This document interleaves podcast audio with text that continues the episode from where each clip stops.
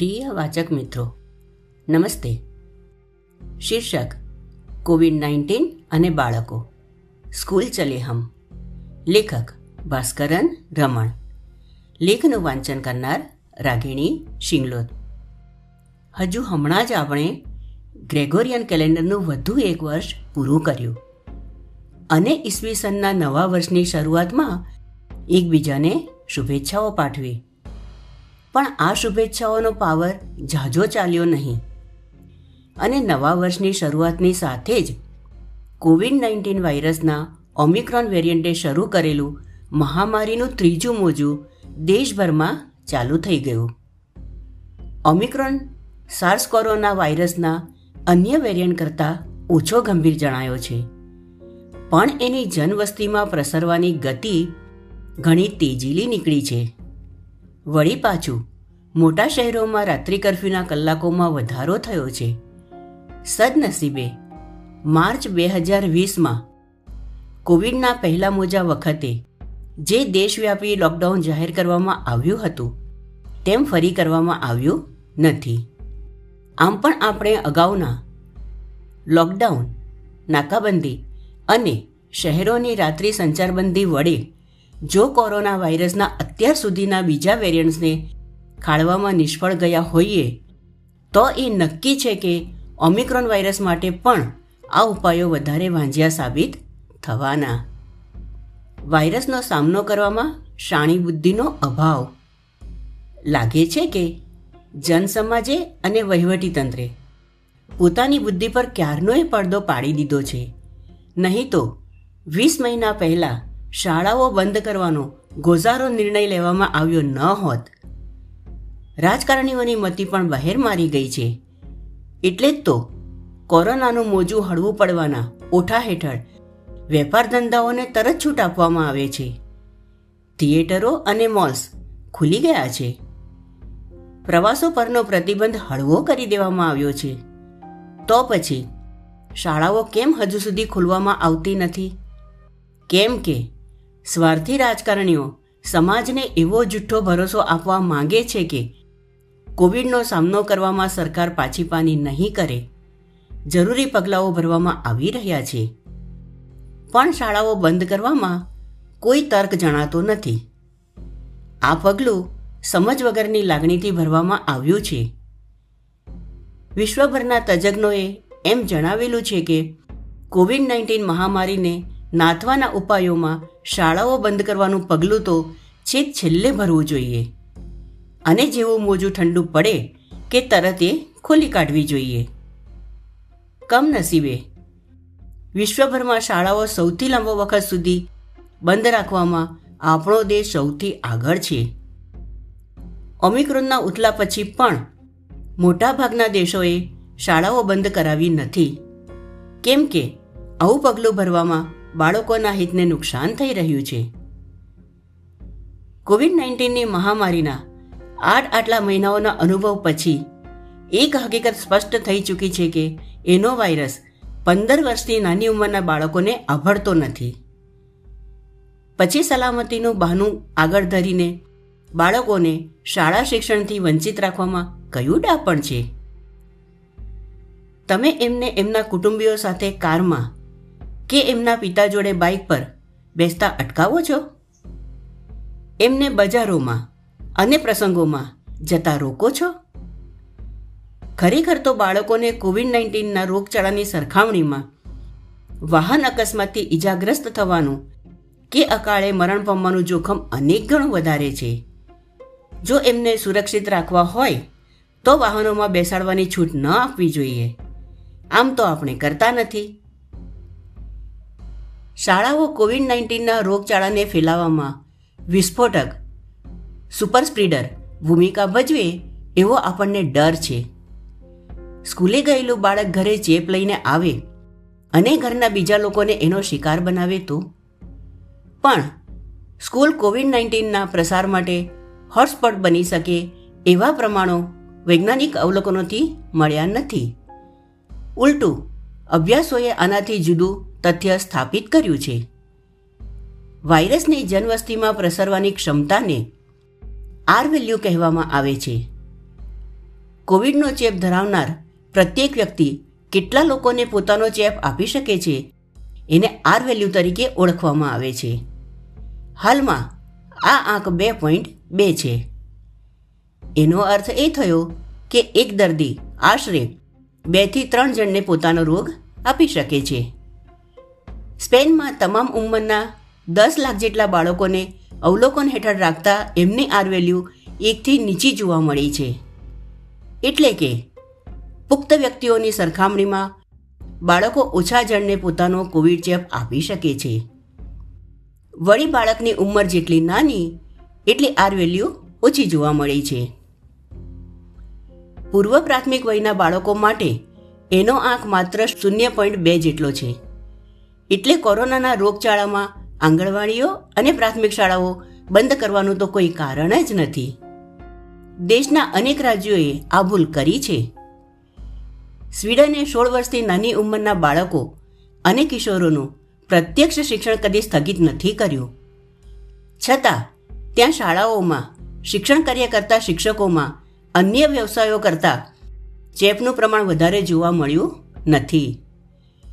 R value જેવી અટપટી વૈજ્ઞાનિક હકીકતમાં પણ આપણે શા માટે પડીએ? સામાન્ય શોધનો ઉપયોગ કરતા આપણને એક હકીકત સહેલાઈથી સમજાઈ જાય એમ છે. દેશમાં ખરી ભીડ તો બેંકો, બજારો, બસ, ટ્રેન, હવાઈ મથકો, મોલ્સ અને થિયેટરોમાં જોવા મળે છે. તો પછી શાળાઓને શા માટે દંડવામાં આવે છે? શાળાબંધીના માઠા પરિણામો. અત્યારે શાળા શિક્ષણ ઓનલાઈન ચાલી રહ્યું છે. આને ભણવું એમ શી રીતે કહી શકાય? બાળકોને એમના ઘરોમાં કેદ કરી દેવામાં આવ્યા છે. મોટાભાગના બાળકોના વાલીઓ પાસે સ્માર્ટફોન, ટેબ્લેટ કે ઇન્ટરનેટની સુવિધા નથી. બાળકનો વર્ગખંડ એક નાનકડા પડદામાં કેદ થઈ ગયો છે. સક્રિય ઇન્દ્રિય શિક્ષણ મેળવવાની ઉંમરે પૂર્વ પ્રાથમિક અને પ્રાથમિક શાળાના બાળકોને આંખ કાનના મર્યાદિત ઉપયોગ વડે શીખવાની ફરજ પાડવામાં આવી રહી છે. શાળામાં બાળકને માત્ર અક્ષરગ્રંથ જ નહીં, પોતાના શાળા મિત્રો અને શિક્ષકો સાથેના જીવન સંપર્ક દ્વારા સામાજિક અને ભાવનાત્મક કેળવણીના પાઠ પણ શીખવા મળે છે.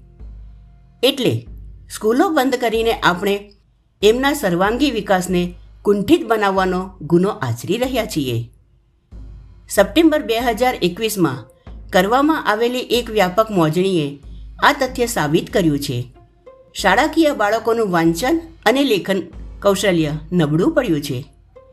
અડધો અડધ બાળકોએ અડધાથી વધારે શબ્દ વાંચવાની ક્ષમતા ગુમાવી દીધી છે. ત્રીજા ભાગના બાળકોએ ભણવાનું છોડી દીધું છે. કોવિડ નાઇન્ટીનની બીમારીને કારણે બાળકો શિક્ષણમાં પાછળ પડી ગયા. તે નુકસાન તો કદાચ વહેલું મોડું આપણી શિક્ષણ પદ્ધતિ ભરપાઈ કરી લેશે. પણ એમના માનસિક સ્વાસ્થ્ય પર થઈ રહેલા નુકસાનનું આપણે શું કરીશું? ઇંગ્લેન્ડમાં તો શાળાઓ આપણા દેશ જેટલી બંધ રહી નથી. છતાં ત્યાંના બાળકોમાં માનસિક સ્વાસ્થ્યની ગંભીર સમસ્યાઓ જોવામાં આવી છે. એ જ રીતે બાળરોગ વિશેષજ્ઞોના અમેરિકી સંગઠન, અમેરિકન એકેડેમી ઓફ પીડિયાટ્રિક્સ દ્વારા બાળકોમાં કોવિડને લીધે જોવા મળેલી તકલીફોને રાષ્ટ્રવ્યાપી સંકટ તરીકે વર્ણવવામાં આવી છે. ભારત પણ આમાંથી બાકાત નથી. ઉપરાંત, આપણે ત્યાં શાળાઓ બંધ પડવાથી બાળકોમાં કુપોષણની સમસ્યા ઊભી થવા પામી છે. કેમ કે મધ્યાહન ભોજન યોજના અટકી પડી છે. ગરીબ કુટુંબોના જે બાળકો સ્કૂલે નથી જઈ શક્યા, તે બાળમજૂરીમાં જોતરાઈ ગયા છે. ઈસવીસન બે હજાર અગિયારની વસ્તી ગણતરી અનુસાર આપણા દેશમાં બાળમજૂરી વિરોધી કાનૂન અસ્તિત્વમાં હોવા છતાં બાળમજૂરોની સંખ્યા એક પોઈન્ટ શૂન્ય એક કરોડ જેટલી હતી. જો આપણે આ વીતેલા દશકા દરમિયાન બાળકોમાં મજૂરી અને કુપોષણના વધતા જતા આંકડાને ગંભીરતાથી લીધા હોત તો કોવિડ નાઇન્ટીનની મહામારી દરમિયાન શાળાઓ બંધ કરવાનો ગુનો આચર્યો ન હોત. રસીકરણની દલીલ. કોવિડ નાઇન્ટીન બાબતમાં બીજી દલીલ એ આગળ ધરવામાં આવી છે કે બાળકોને હજુ એના રસીકરણમાં આવરી લેવામાં ન આવેલા હોવાથી એમને શાળાએ મોકલવા સુરક્ષિત નથી. પણ વિશ્વના અનેક દેશોના આપણી આગળ ઉદાહરણ છે કે જ્યાં કોવિડ વિરોધી રસી માત્ર પુખ્ત વયના લોકોને મૂકવામાં આવે છે અને છતાં શાળાઓ તો ચાલુ રાખવામાં જ આવી છે. ઘણા તબીબી વિશેષજ્ઞો એવી દલીલ કરે છે કે કોવિડ વિરોધી રસી મૂક્યા વગર બાળકોને શાળાએ મોકલવામાં આવે તો સ્કૂલમાંથી ચેપ લઈને એ પોતાના કુટુંબના સભ્યોને કોવિડગ્રસ્ત બનાવી બેસે. પણ આ દલીલમાં તથ્ય નથી.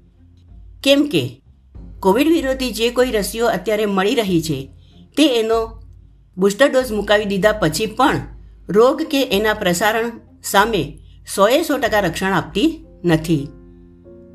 બાળકોમાં હજુ રસીઓ સંબંધી તબીબી પરીક્ષણો ચાલી રહ્યા છે. એના તારણો આપણને મળે નહીં. ત્યાં સુધી શાળાઓ અને શિક્ષણને સ્થગિત કરી દેવાય નહીં. બાળકોમાં કોવિડ નાઇન્ટીનની બીમારી કે એની ગંભીરતા હજુ ખાસ જોવા મળી નથી. ત્યાં સુધી પુખ્ત વ્યક્તિઓ માટે કરવામાં આવ્યું છે. તેમ બાળકો માટેની રસીઓના તબીબી પરીક્ષણો પૂરા કરીને ઉતાવળે એમને માર્કેટમાં મૂકવી હિતાવ નથી. આપણી national technical advisory group on ઇમ્યુનાઇઝેશને આ પ્રમાણેની સલાહ ભારત સરકારને આપેલી છે. આવામાં પંદરથી અઢાર વર્ષની વયના કિશોરોને કોવિડ વિરોધી રસીકરણ કાર્યક્રમમાં આવરી લેવાની જાહેરાત પાછળ લોકોની વાહવા મેળવવાની સરકારની દાનત છતી થઈ ગઈ છે. શિક્ષણ બાળકોનો બંધારણીય અધિકાર છે. આવામાં આટલા લાંબા સમયથી શાળાઓ બંધ રાખીને અને એની સામે શીખવાનો બીજો સક્ષમ વિકલ્પ તૈયાર ન કરીને આપણે બાળકોનો અપરાધ કર્યો છે. આની સામે સંગઠિત થઈને જનતાએ અવાજ ઉઠાવવો જરૂરી છે. જનરોગ પ્રસાર વિજ્ઞાનીઓ, તબીબો અને શિક્ષણકારોના બનેલા એક જૂથે સરકારના આ સાવ તર્કહીન પગલાં સામે થવાનું નક્કી કર્યું છે. મા બાપે પણ પોતાના સંતાનોને શાળાએ મોકલતા ડરવાની જરૂર નથી.